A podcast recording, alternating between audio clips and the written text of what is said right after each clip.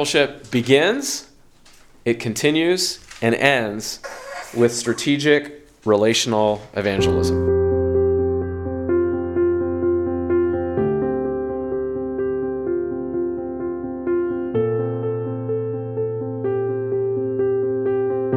Well, it's uh, great to be here back again at Oakland Street after our our time at uh, at the bridge.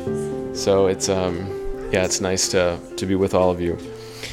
Okay, so uh, we're continuing here in our series through the book of Matthew, and uh, if you could turn with me in your Bibles to Matthew chapter ten, we're going to be looking at verses sixteen to twenty three.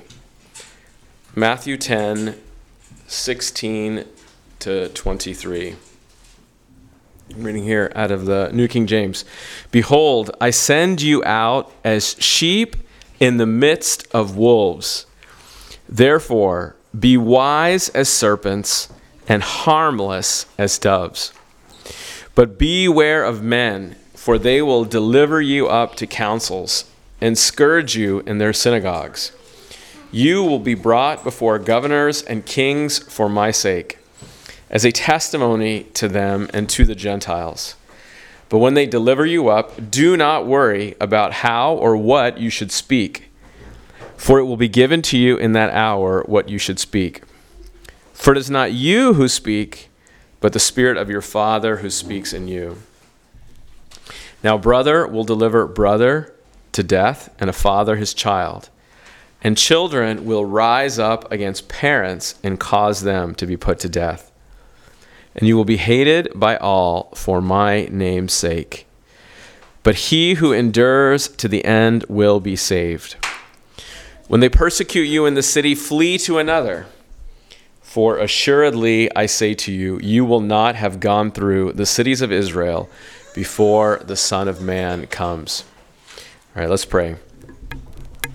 Father in heaven, as we continue in this second major sermon in Matthew, the Sermon of Commissioning, I pray that we would take these very practical but also troubling words of Jesus to heart. Father, my goal here is to, to stir us up into, into a kind of, of willingness to embrace this life that I know is very daunting and very challenging. But I pray for the grace to believe your word, to have faith as we read, and then the humility to repent where we need to repent. In Jesus' name, amen. Okay, so, so let's just review. I think you all know that I like to keep in mind the structure of where we're at. It's, it's very easy when you read a book to get lost uh, in the trees and miss the forest. And so we won't review all of Matthew, but just kind of high level, five to seven, chapters five to seven is the Sermon on the Mount, Sermon on the Mount right? And we that's Jesus's teaching where he gives a, a large block of, of commands for his followers. And then Matthew 8 to 9, we call that the Sermon on the Move, right? That was Jesus putting into action what he just taught in the Sermon on the Mount. And as he does that, there's the beginnings of hostility that he, he incurs from various leaders, Jewish leaders. And then at the end of chapter 9, there's this very important hinge where he, Jesus looks out at people and he sees them as sheep without a shepherd. Good. I'm liking, I'm liking the, review capacity here. Sheep without a shepherd. And he has compassion on them because they're harassed and helpless or, or mangled. And what he, he basically does in that, in that moment is he then turns to his disciples and says, Okay, you're going to pray with me. This is Jesus' one prayer request, his only prayer request in all four of the Gospels is to pray for more laborers to go into the harvest field to fix this problem. Okay, so what's the problem? The problem is that sheep are without a shepherd. The existing leadership model is broken, it is completely failed.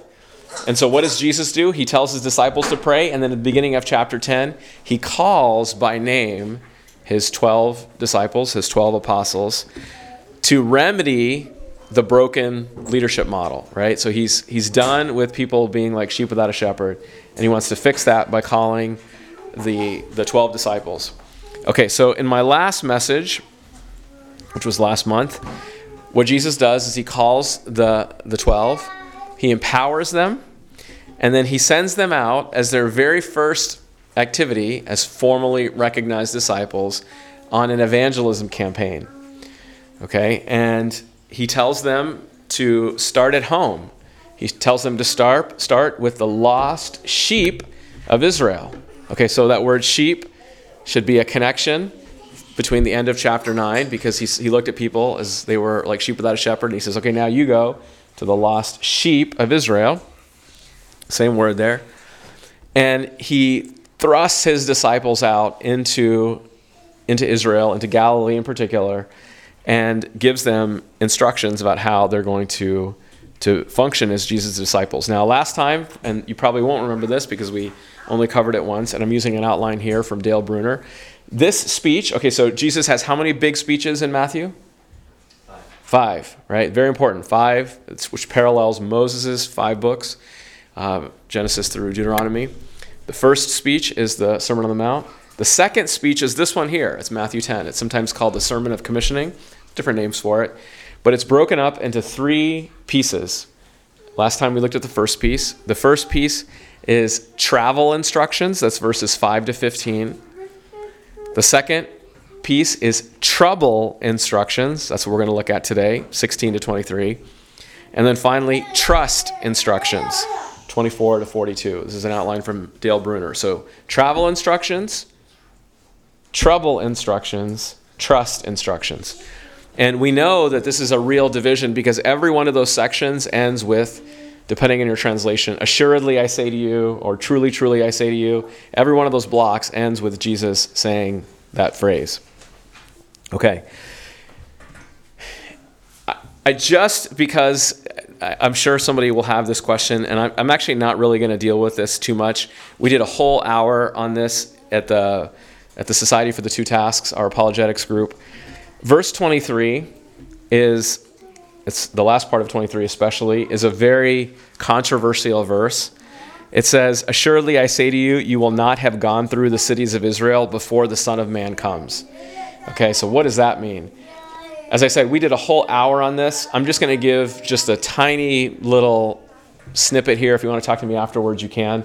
I'm really not going to be dealing with apologetics issues. I want to be more on practical issues. I'll just say that there's six ways of reading this, and this is one of these verses that there's not a real great consensus on at any period in history. I'll give you my leanings, just leanings. I, I don't have uh, a high degree of conviction here, but I, I do have some some inclinations about what this means. So there's a very popular school of thought that was especially dominant in the early 20th century, uh, led by someone named Albert Schweitzer. Does anyone know Albert Schweitzer? No. Okay, I'm not seeing a lot of heads. So he was a he was a physician who turned theologian, and Schweitzer was a very brilliant individual, but he was famous because he thought that Jesus thought the end of the world would happen during his lifetime. And then when Jesus is hanging on the cross and saying, My God, my God, why have you forsaken me? That's sort of Jesus like being disappointed that his expectation was not met. And there's a whole group of people who thought that, generally from a more um, liberal persuasion in reading the Bible, but we should know about that. Obviously, I disagree with that, but we should know that some people do interpret the Bible that way. Uh, there are some people who interpret this line very simply. John Chrysostom just says he, in, he interprets it that Jesus was basically just going to meet them before they finished going through all the cities. Very simple, very straightforward. There's a lot to commend about that, and you have the benefits of an early Greek speaker. There are many people who think that what Jesus means here by you won't finish going through the cities of Israel before the Son of Man comes is about the resurrection. And that's because this phrase, Son of Man, Son of Man comes from where in the Old Testament? What's the key? Huh? Daniel 7. Daniel 7, yeah. And in Daniel 7, the Son of Man, he doesn't come to the earth, he comes to the, to the Ancient of Days, and he's given authority over people and nations and languages. And so if you interpret Son of Man coming in the Daniel 7 light, you would interpret that as basically the coronation of Jesus, which is his resurrection. Welcome. Uh, there are another group of people who interpret this as the coming of the Holy Spirit. So Jesus comes in a in a wider capacity in Acts 2 through the Holy Spirit. That's the fourth interpretation. The fifth interpretation, which is very popular among many commentators, is the destruction of Jerusalem in AD 70. So they, uh, and if, if you want to know more about any of the merits, pros, and cons here, ask me later. But there's a, a lot of people, D.A. Carson, R.T. France, people like that, who would advocate that Jesus means coming in judgment here, and so they won't finish going through Israel before AD 70. And then there's a final interpretation, which is that Jesus believes it's going to be a long time before the end. And so the mission to Israel won't be done until the second coming. Basically, if you read it in that light, it sort of makes sense. You won't finish going through the cities of Israel before the Son of Man comes. In other words, like, you're not going to finish this before even the second coming. Okay, so those are the six main views there. Uh, so the Schweitzer view, Jesus was disappointed, he was mistaken. Second one was just a simple travel instruction. Chrysostom's view, resurrection was the third one. Fourth is the coming of the Spirit. Fifth was AD 70, destruction of Jerusalem. And then finally, the second coming view. My own belief is that prophecy, as is usually the case, is multi layer. And often Jesus and the prophets, when they make a statement, there's multiple layers of fulfillment. And I, I think that probably at least two of these are true, except for the first one. First one I reject out of hand. But out of the remaining six, I think two or maybe even three of them could be true at the same time. So I don't think we need to necessarily pick and choose there. Okay, so that's all I'm going to talk about on that point. What I want to do is spend a lot more time and a lot more focus on the practical aspects here. That can be a little bit more of a heady apologetic debate that's not super practical, which is not what I'm trying to do here. Okay, so what I'm going to do here, and I hope you're taking notes because this is a very important passage, is we're going to look at, I'm going to give you six points straight from this passage here that I'm very confident are areas that we need to be very seriously examining ourselves over. Okay, so my first point is that the true Christian message inevitably incurs hatred. The true Christian message inevitably incurs hatred. Okay, so why do I say this? And why does this make sense? You, you, can sort of feel that in when you read the passage. Jesus promises a lot of suffering, a lot of persecution, right? You, hopefully that's obvious when you read it. it. Should be even more obvious when you think about what the disciples are actually doing. So I made this observation last time that the word lost, when he says go to the lost sheep of Israel, it is the same word as perishing. And in fact, perishing is, uh, I, think, I think in this case, a much better translation.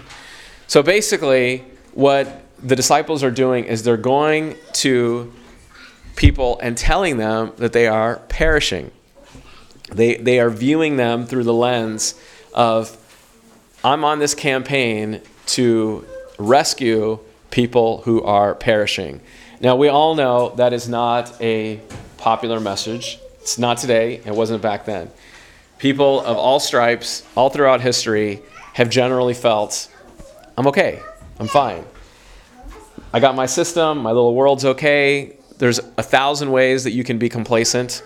In the church today, there's a million reasons why you can be complacent.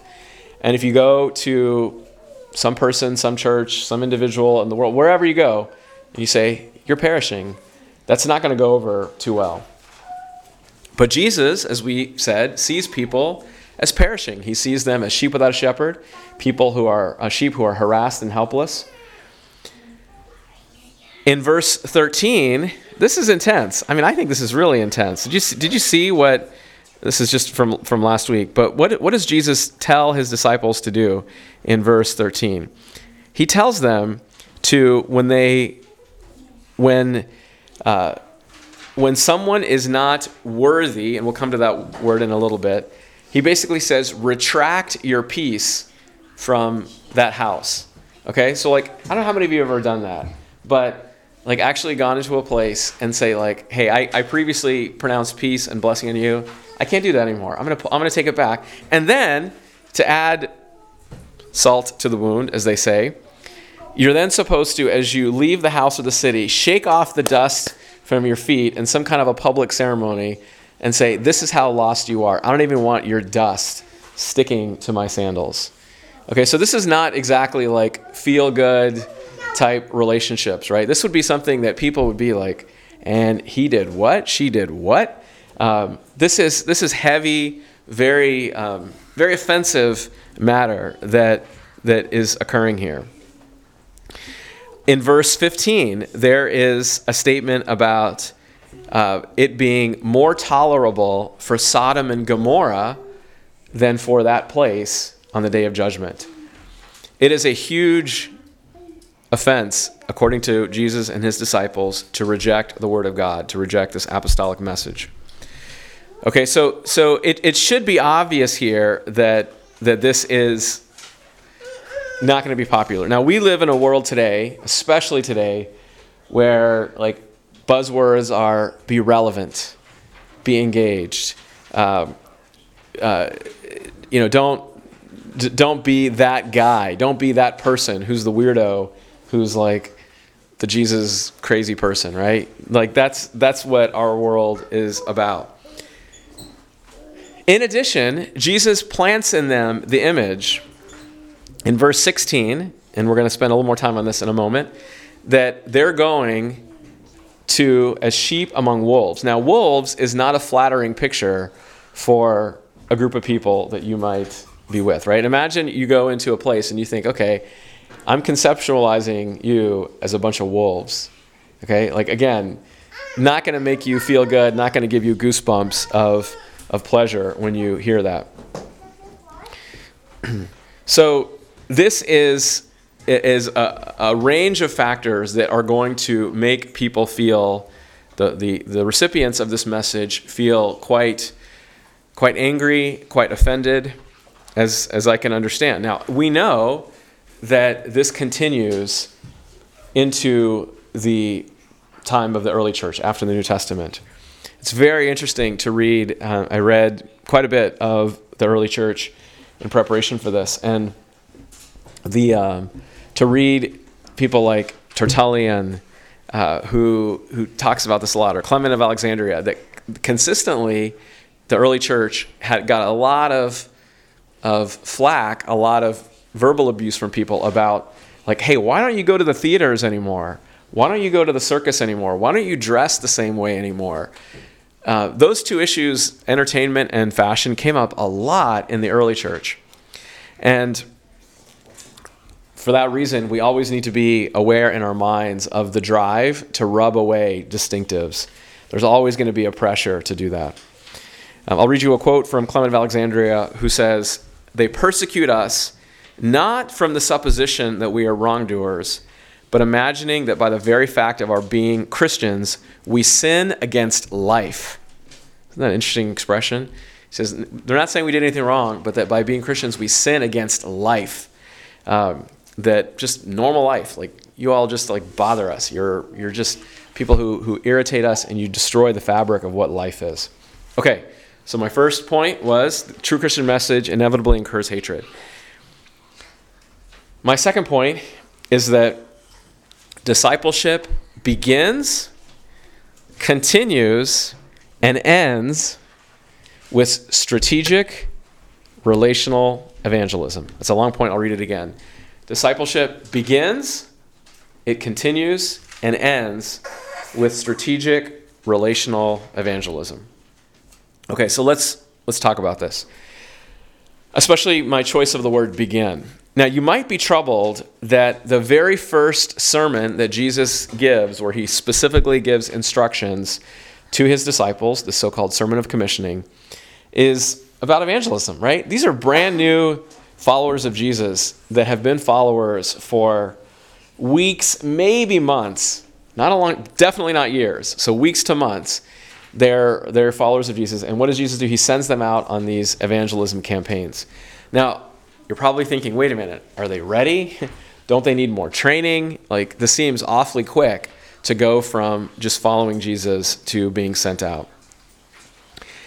I, I, will say, though, that this, this actually makes really, really good sense with what we've already seen in Matthew thus far. The very first words, literally the very first words that Jesus speaks to, to uh, individual disciples, he first calls Peter and Andrew and James and John. Literally, the first line out of his mouth is, Follow me, and I will make you, yeah, fishers of men or fishers of people. First line, okay, is is okay. Follow me, and what's going to happen? I'm gonna I'm gonna make you into a fisher for people.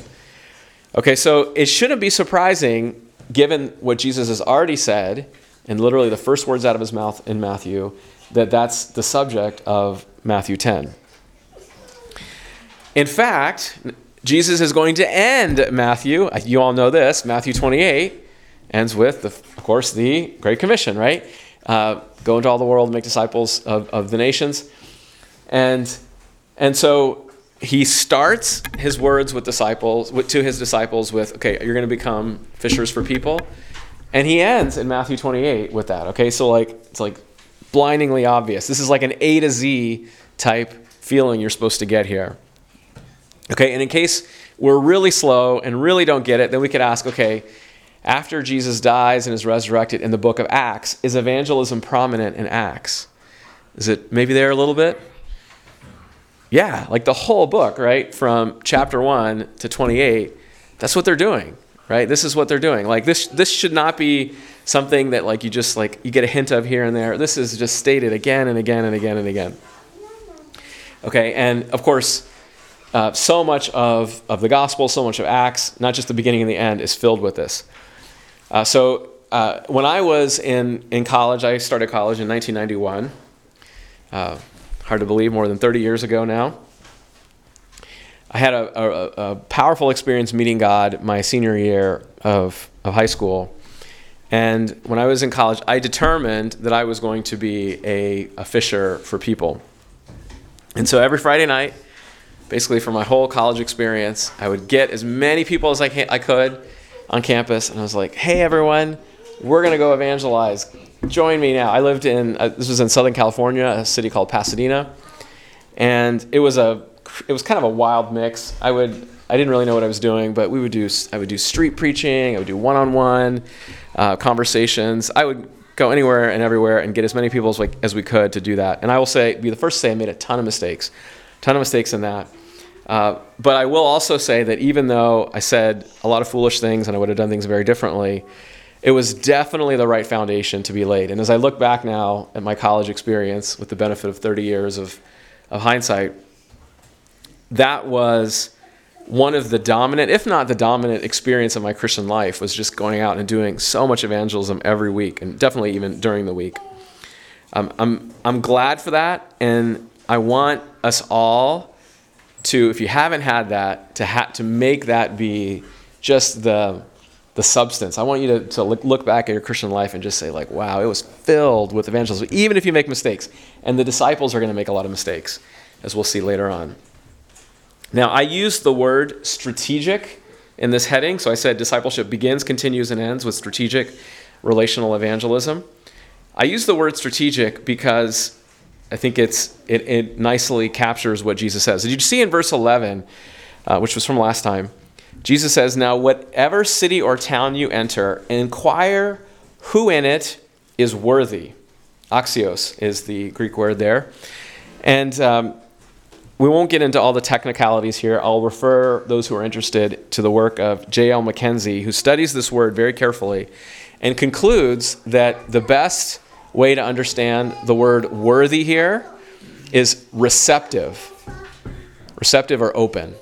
Okay, so it's a very scholarly study that looks at uh, sophisticated Greek. We won't get into that now. But basically, if we think about it there, what Jesus is saying, whenever you go to a city or town, inquire in it who is receptive. Okay, so what are the disciples supposed to do? They're, they're not supposed to just show up, they're supposed to do some homework. They're supposed to do some research and ask, okay, like who in this place is actually going to be receptive? And then, this is also strategic. In, in 23, he says, Jesus says, when they persecute you in the city, flee to another. Okay, now, I want you to think, most of you know this, about how the Apostle Paul operated. This is exactly how Paul operated. He would go into a place, and eventually he would get run out of the city, he would get chased out of the city, and he wouldn't be this sort of like overly clingy person that would like hang around the city walls oh maybe maybe somebody's gonna let me back in and i can just no he would go to some new place and start there we should all be grateful for this because this is how the gospel actually spread and it's important that we learn sometimes not to belabor efforts on those who aren't really interested I think sometimes it's very easy to stay with a person or a group that isn't interested or even hostile and and you think, "Well, wait a minute. There's an opportunity cost here. Maybe it's time to move on," like Jesus instructs here. Uh, I think this is another example of the Sermon on the Mount in action, where Jesus says, Don't put your pearls before swine. Don't take valuable things and put them in front of people who don't even want it. Like that that's not dignifying of the gospel or even productive activity. okay, so so this point here, I, I hope you I hope you hear me on this point because it really is so important. Discipleship, I said, begins, continues, and ends with strategic relational evangelism. The relational part, I talked about that in the last sermon. I won't go over that here. I want you to honestly appraise your own walk, okay, your own Christian walk, and say, you're standing before God and you have to honestly say, did my Christian walk begin, continue, and end with strategic relational evangelism? Is that, is that the fabric of my Christianity?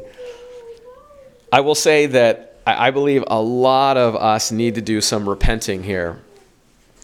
I really believe that this is the cause, and I'll get into this more, of a lot of problems in the church, is just basic disobedience to this pattern that Jesus lays out again and again and again and again and again. Okay? And you can't you can't substitute this. There's nothing, you know, you can't just say, "Oh, well, I don't feel like it or I don't want to do it or there's some excuse." No, that's that's not okay. In fact, to even more heighten the stakes here, what does Jesus say in verse 22? Look at verse 22. I want that to sink in. He who endures to the end will be saved. He or she who endures to the end will be saved. So, what is the context of this? He's talking about evangelism in the midst of suffering here. Okay, so enduring to the end will be saved. There are many people, and we're going to see this in Matthew 13 later on, who start off their Christian walk with, with some, some promise, some life there, but they die. It doesn't progress. Jesus says here, if you want to actually make it to the end, this enduring, he means here evangelism in the midst of suffering or persecution, right? That's the obvious context here. So you can't endure if you're not doing it already, obviously. Uh, so I want you, again, to really, really think about this. Another passage, 2 Timothy 2, 2.12. If we endure, we shall also reign with him. If we deny him, he will also deny us. So again, I ask you, did your Christian life begin with evangelism? Is it now marked by it? Is it marked by it? Just ask people around you. Is it marked by it? Will it end with it?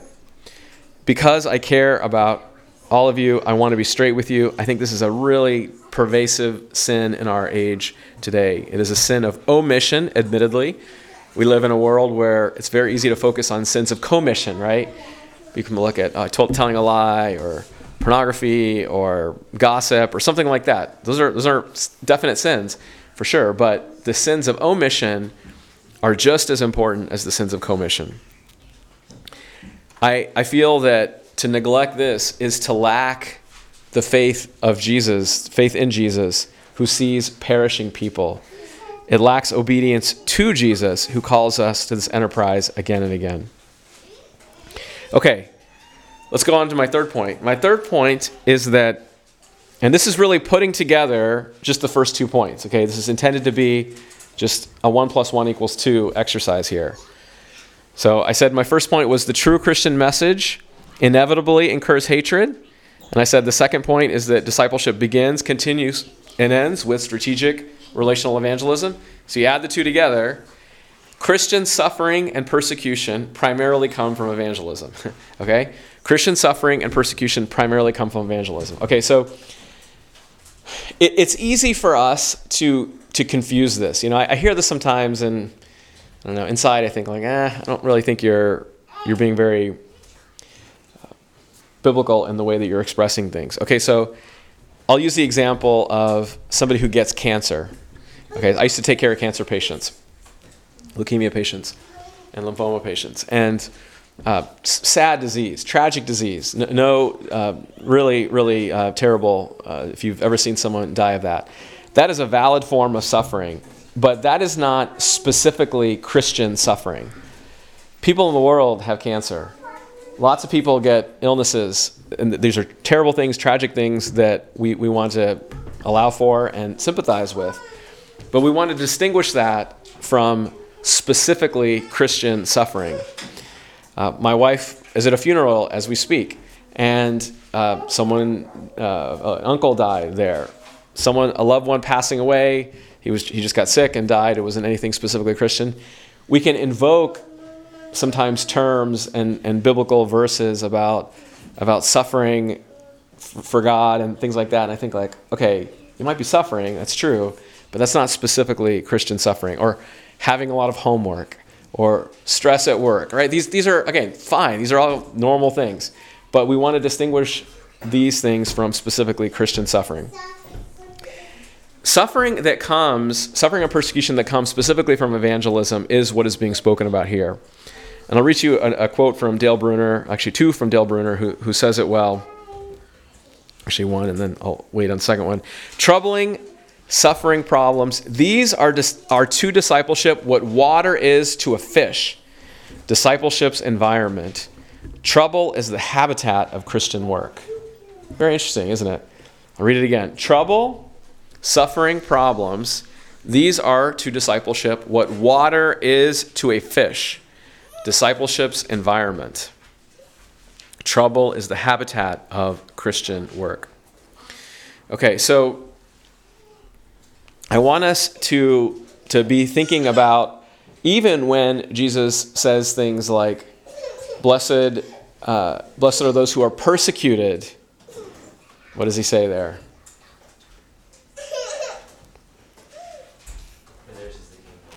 Yeah, uh, blessed. Right, exactly. Blessed are those who are persecuted, for theirs is the kingdom of heaven.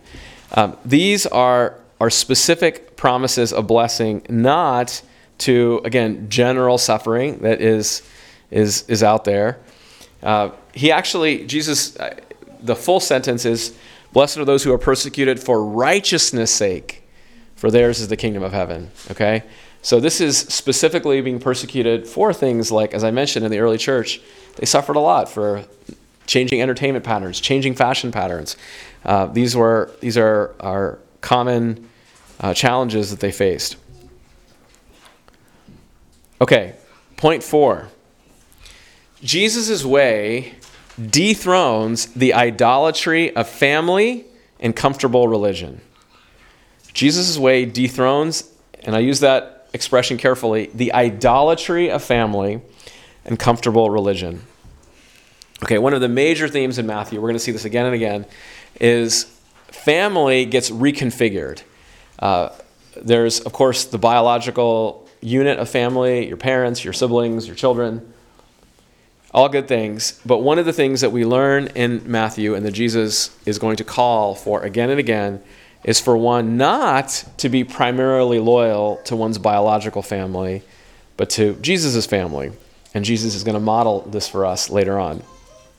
Okay, now, verse 21 is a chilling statement where he says, Now brother will deliver brother to death, and, and a father his child, and children will rise up against parents and cause them to be put to death.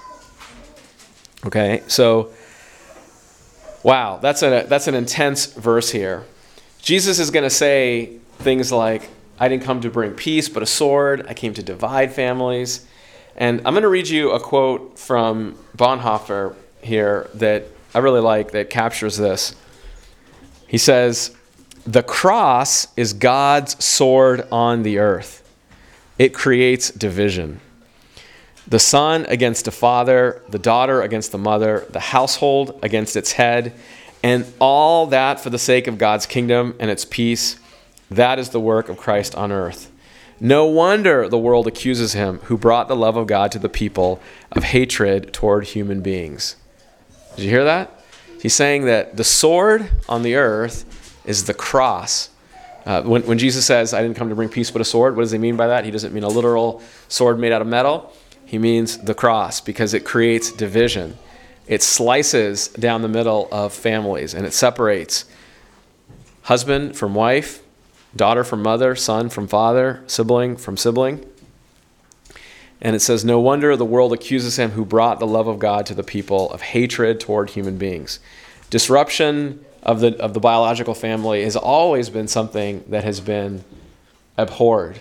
And people have always just like, oh, how can you do this? We should stay together. And this is time and time again the, the complaint, the offense of Christianity. Look at verse 17.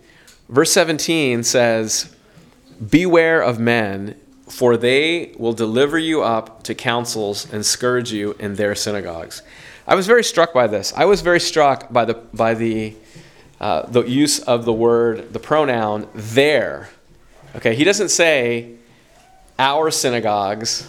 You would think like, hey, they're like they're all like all Jews, right? Why wouldn't he say our synagogues or maybe your synagogues? Trying to get the disciples to, I'm sure they went to a lot of these synagogues. He says their synagogues. There is a division between Jesus and the system of religion of that day. And Jesus amplifies that. He says their synagogues. Okay, like that's that's their system over there. Jesus says that he's going to divide families, and he's saying that I'm basically dividing you from the synagogue system of the world there. Okay. My fifth point is evangelism is not conquering, it's about vulnerability. Evangelism is not conquering, it's about vulnerability. All right, verse 16. There's four animals that are mentioned here in this verse. Behold, I send you out as sheep in the midst of wolves. Therefore, be wise as serpents and harmless as doves. Okay, so I mentioned that, that calling people uh, in the world wolves isn't the most flattering. It's not super flattering to refer to us as sheep either. Um, you know, I, I wish I wish it was like, behold, I send you out as lions or as tigers or falcons or some like inspiring animal like that. Uh, sheep are not are not uh, not my favorite animal there but it's a it's a powerful image that Jesus uses there. And here I'm gonna read several quotes from the early church. Actually, uh, the, I got these from David Brousseau in his commentary on Matthew. But they're, he did a great job at collating these. Listen to these. I think you'll find this fascinating. Tertullian. No one gives the name of sheep to those who fall in battle with arms in hand and while repelling force with force, but only to those who are slain yielding themselves up in their own place of duty and with patience rather than fighting in self defense. Okay, so it's a nice comment there on non resistance. He says, like, sheep don't go out carrying, carrying arms. Uh, John Chrysostom, let those be ashamed who do the contrary, who pounce like wolves upon our enemies. For so long as we are sheep, we conquer. Although 10,000 wolves may prowl around us, we overcome and prevail. But if we become wolves, we are defeated. For then the help of the shepherd departs from us. He does not feed wolves, but sheep. Isn't that beautiful? Um, so he basically says, like, hey, stay sheep. Even if there's 10,000 wolves, that's okay. You're going to win. But you switch over to becoming a wolf, you're going to become defeated because you lose the help of the shepherd. Jesus feeds sheep, not wolves. Okay. then he uses a somewhat surprising second uh, image to be wise as serpents. I can't stand snakes. Snakes are like easily my least favorite animal on the planet. And I wish like, oh, really? Serpent? I think like that's like what the devil took the form of in the garden. Like, Jesus, surely you could have chose a better one here. But in fact, this is this is a, a very appropriate metaphor. So the vast majority of snakes out there, even though snakes have a, a really bad reputation, which they deserve, but the vast majority of snakes they actually are very afraid of people and they like they, they really don't want to be around people. Like most snakes just like get away from you as, as fast as they, they possibly can. And i think this is a statement that is worth meditating on here. There is a wisdom in a snake that flees persecution. Jesus later on says that we're supposed to flee persecution. He doesn't say to have to just kind of rush in and keep on going into places where you're not welcome so you can you can get killed.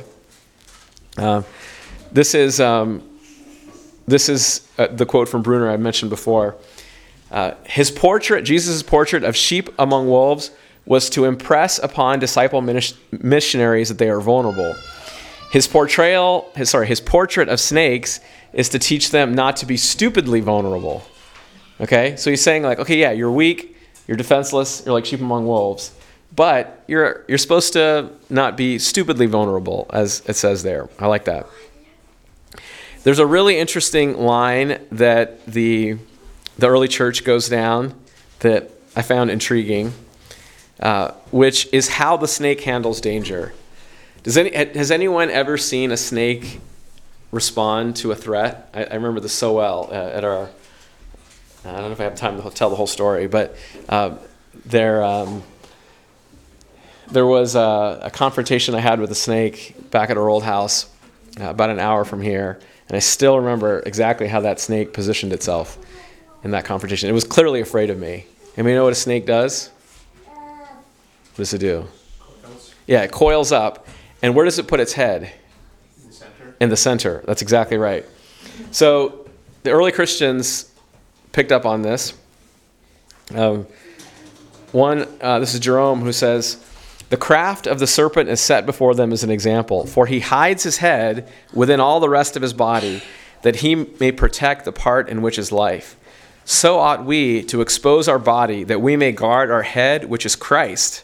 That is, we study to keep the faith whole and uncorrupt. it's kind of a beautiful metaphor there. Chrysostom says something very similar.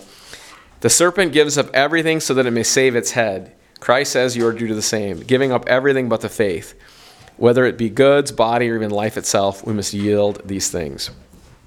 Okay, and then finally, uh, the image of doves. Okay, this one we get. Uh, doves are they're peaceful, they're gentle, they're they're always they've always been a nice symbol of of peace and gentleness here. Uh, I think everyone has always agreed on on this one here. Chrysostom says, "Let us imitate the harmlessness of the dove, that we may not retaliate against our wrongdoers." Nor avenge ourselves on those who lay snares. For beyond all others, Jesus knows the nature of things. He knows that fierceness is not quenched by fierceness, it is quenched by gentleness. Okay, my last point, my sixth and final point, is that evangelism is to be our crucible for growth. Evangelism is, evangelism is to be our crucible for growth it's striking to me that in this passage, there's very little that is promised in terms of success, right? It's not this like you're going to go out and convert all these people and it's going to be amazing and like there's it's it's not a, a particularly rewarding passage to read in that way. There's not success promised, and in fact, in distinction to that, agony and suffering and persecution are promised. there's there's deep lessons that are embedded here which are really about changing us as much as changing the people that are are uh, the recipients of the gospel message. Okay so in verse 17 jesus says beware of men it's anthropon there so it's really beware of people for they will deliver you up to councils and scourge you in their synagogues. Okay so jesus is saying there don't trust people because why? People have their own tribal loyalties. The vast majority of people aren't really loyal to Jesus. And when push comes to shove, they're going to revert back to whatever their home group is. They're going to deliver you up to a council uh, or scourge you in their synagogues. They might seem nice, but their loyalties are rarely truly to God. But then in verse 19, what does he say? But when they deliver you up, do not worry about how or what you should speak, for it will be given to you in that hour what you should speak. For it is not you who speak, but the Spirit of your Father who speaks in you. So here he says, don't trust yourself, right? So in the previous verse, he says, don't trust people.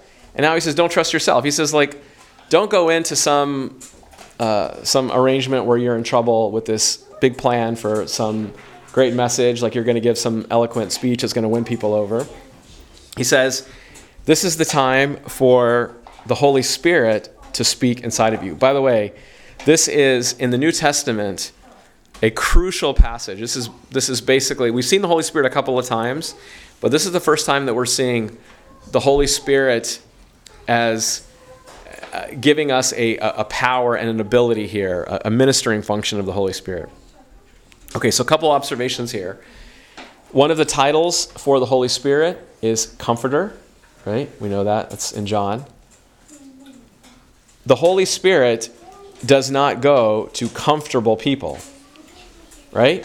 His ministry is to those who are distressed, who are troubled, who are persecuted, who are, who are having problems. Why? Because they've gotten themselves into a difficult situation because of their evangelism. Do not kid yourself that you, you will have the Holy Spirit if you live a comfortable life. You won't. The Holy Spirit is given by God to comfort those who lack comfort.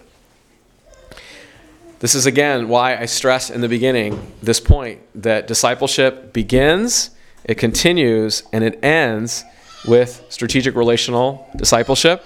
And I said that out of that, uh, sorry, strategic uh, relational evangelism, and out of that evangelism flows suffering and persecution.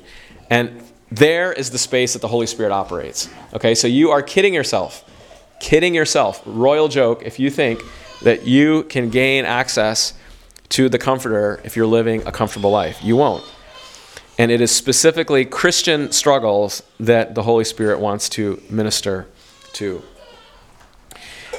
Jesus gives this promise of basically powerful speech, right? He basically says, Don't worry about it because you're going to have powerful speech. Now, the if we want to know about does this happen or not, we won't turn to these. But in the book of Acts, this is indeed what happens. So this is I'll just read to you Acts 4:13. When they saw the boldness of Peter and John and perceived that they were uneducated and untrained men, they marveled and they realized that they had been with Jesus. This is the fulfillment of what Jesus just described there in Matthew 10. The famous speech that Stephen gives, where he's also martyred, gives this beautiful speech there. He didn't, he didn't have access to commentaries and libraries and notebooks and all that, right? He gets up and he gives this really powerful speech that, that moves and ultimately convicts the, the Sanhedrin uh, to the point of killing him. So this is fulfilled. This is totally fulfilled. I mentioned to you before that that um, I my my uh, my college years for my those years there I would I would I did so much evangelism. My regular time was every Friday night, but I would do it outside of that. And I can say that there were so many times been in difficult situations, hot situations, dangerous situations, and having such a peace in that hour. Just a couple weeks ago, some of you were there for this. Some of you remember that screaming mother son combination, right? They came out and were like yelling profanities, and uh, the, the, the son came up like six inches to my face and was yelling at me. I was kind of worried he was going to punch me. Um, but I can honestly say that in that moment, I had like total peace not not any fear in my heart. Um, it was it's just it's it's so great to be in those situations and to know that God is with you in that. Okay, so I, I mentioned that this point is evangelism is is being is supposed to be the crucible of our growth. Okay, so does can anyone define what a crucible is? I know we sometimes use that word, but does anybody actually know what a crucible is? I looked it up. Okay. It's a severe test. Yeah, so that's the second, good. So that's the second definition. So the, the primary definition, and we're going to go to the second definition. So the first definition is basically, and I'll read you actually here from a dictionary a ceramic or metal container in which metals or other substances may be melted or subjected to very high temperatures. Okay, so for example, let's say you want to make brass. Okay, so you can take copper and other metals and put them in a crucible and get it really, really hot and what will happen is the dross, that's like the contaminated part, will come to the top. You can skim that away. The rest of the metal is now liquid and it will mix with the other metal and you'll form a new, they call it an alloy, which is a blend of metals that you can use for, for whatever you're making out of brass there. But then the, the, the um, figurative use of that is exactly what you said. It's a situ- this is the dictionary again, a situation of severe trial in which different elements interact, leading to the creation of something new. Okay? So, this is, uh, actually have a little, uh, little prop here. All right. Okay, so what, what is this? A strainer. Strainer, there's another name for it. Colander, yeah, same thing. Okay, so this is strainer or colander, right? So, so this is something we've all probably used. I think of this as you're making pasta or spaghetti, and you, you have all the water in there and in the pot, and you want to just you want to get rid of the water, and you dump it into this colander or strainer as a way to get rid of the water. There's a big difference between a colander and a crucible. I don't have a crucible here, but just picture like a, a thick ceramic pot that is over here and contrast that with this. And I, I think both of these are great pictures of discipleship. Okay, so in a crucible, that's over here, pretend. Um, in a crucible, things are hot. They're really hot. They're designed to be hot. They're designed to melt. They're designed to get rid of, of things. And, they're, and a crucible is designed to be able to sustain really high temperature so you can make it even hotter so you can melt these metals. In a colander, I'm sure we've all used a colander, you dump your spaghetti or your pasta in this and the steam radiates off. Things get cool in a colander, right? They, they tend to they go out of a pot where there's boiling water and they cool off in the colander, right? In a, in a, in a crucible, things melt together and they become unified. So that's like the main purpose of a, of a crucible is you want to take these pellets of metal or what have you there and you want to make it into one strong substance.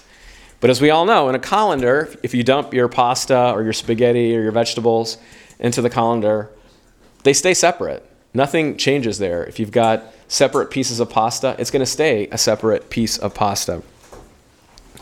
The purpose of a secondary purpose of the crucible is to get rid of dross. The purpose of a colander is often to get rid of water, especially hot water. Now, I want you to think about these two pictures here the crucible and the colander as metaphors for discipleship. Jesus here in Matthew 10 is giving us a very hot picture of discipleship. I mean, you read this, people are being killed, people are being whipped, um, they're being scourged. Oh, by the way, I, I meant to mention this. Paul uh, alludes to this in 2 Corinthians 10. He says that he was scourged five times. Says he was scourged five times. Uh, think about that. Um, and he says he was scourged five times, 39 lashes. So in, in Jewish law, you were allowed to be scourged by the Jewish authorities up to 40 times. And so just to make sure they didn't go over that, they would go one under. Think about that testimony of being scourged 39 times, five different occasions. That's pretty amazing. Is your Christian life more of a colander? Is your discipleship experience more of a colander or that of a of a crucible? as I said, if your life is not dominated by evangelism, this suffering and and um, hardship form of evangelism, then that would tell you that things are getting cool, and you will notice if you are operating in the colander model that your the temperature of your spiritual life is going to go down, down, down, down, down. You can look at individuals, you can look at communities. It just happens. It is the way that it happens. Uh, I shared some of this in Agape. Communities, however, communities and individuals that are committed to evangelism, they get hot. They unify. They blend. The dross, the dross is like the impurities, they spread away and they get they get they're they're eliminated there. I want to close by reading um, reading one story, and one is a foreign story, and then I'll tell you a second story, which is from the U.S. right here in Boston, um, just to give you a sense and to ask about is evangelism is that a true crucible of your life, or are you cool? Are you comfortable? Are you more in the colander mode? Okay, so there's a true story. Uh, this is a story about an individual. His name is Kazim, who lives in Pakistan. I'll just read you from the story. After eight days of being forced to chop wood from sunrise to sunset, Kazim hardly recognized the axe. Once ash white, its handle was now red from his bleeding hands. Now, will you cast aside this Christ's love? asked Mohammed Shafiq, a, vil- a village elder. Will you come to your senses? Kazim was bent over, exhausted, thinking of his wife, Yasmin. Sweat dripped from the tip of his nose. His clothes reeked. He shook his head and exclaimed, No, never. You are a fool, raised, uh, said Shafiq, raising his beating stick high as if he too were chopping wood. His face reflected a blend of satisfaction and frustration. With an audible oomph, he slammed the stick across Kazim's well blistered back. Kazim yelled, grimacing, and trying to find the will to withstand another blow. Quit loafing, the elder said, we need more wood. Before this persecution began, Kazim farmed by day, that was his day job, and evangelized by night. After one of his 12 hour days, he bicycled home to share a quick meal of chapati and rice with his wife, Yasmin. You're wearing yourself thin, she said to him. You cannot do it all. He looked at her, the woman whose smile still melted his heart. The sooner I spread God's word, the sooner I am back with you. He answered and teasingly took hold of her shawl and pulled her close. Another day, while Kazim bicycled to the market, Shafiq forced him to stop. That's Muhammad Shafiq, same person. We know you have prayed in the name of Jesus, he said. Our prophet Muhammad is a true prophet. Your prophet is a liar. Jesus Christ is the true and living God, Kazim replied. I worship him and preach his message to other people. Is this true? The elder asked, his eyes squinting. Nodding his eyes slightly in mock threat, he continued, Well, let's see what your other people think of your worshiping and preaching this Jesus dung. D U N G, dung. Shafiq turned to the crowd, scurrying from vendor to vendor. Did you hear this, my friends? He shouted above the din. This man, this lower than a snake man boasts that he bows before Jesus and gloats in telling others of this false God. Like angry bees, passersby descended on Kazim. Joined by Shafiq, they dragged him away. That's why they forced him to chop wood until he would recant his faith in Christ. When he did not recant, they let him go. But one night, as Kazim prepared for his nightly ministry, Shafiq and five other militant Muslims confronted him again. Kazim beckoned his seven year old nephew, Rahid, to come to him. He turned to the boy. Today, I think they will kill me, he whispered. Please take my Bible and keep it with you. He then gently pushed the boy away as if his nephew were a little boat and Kazim were sending him off to sea.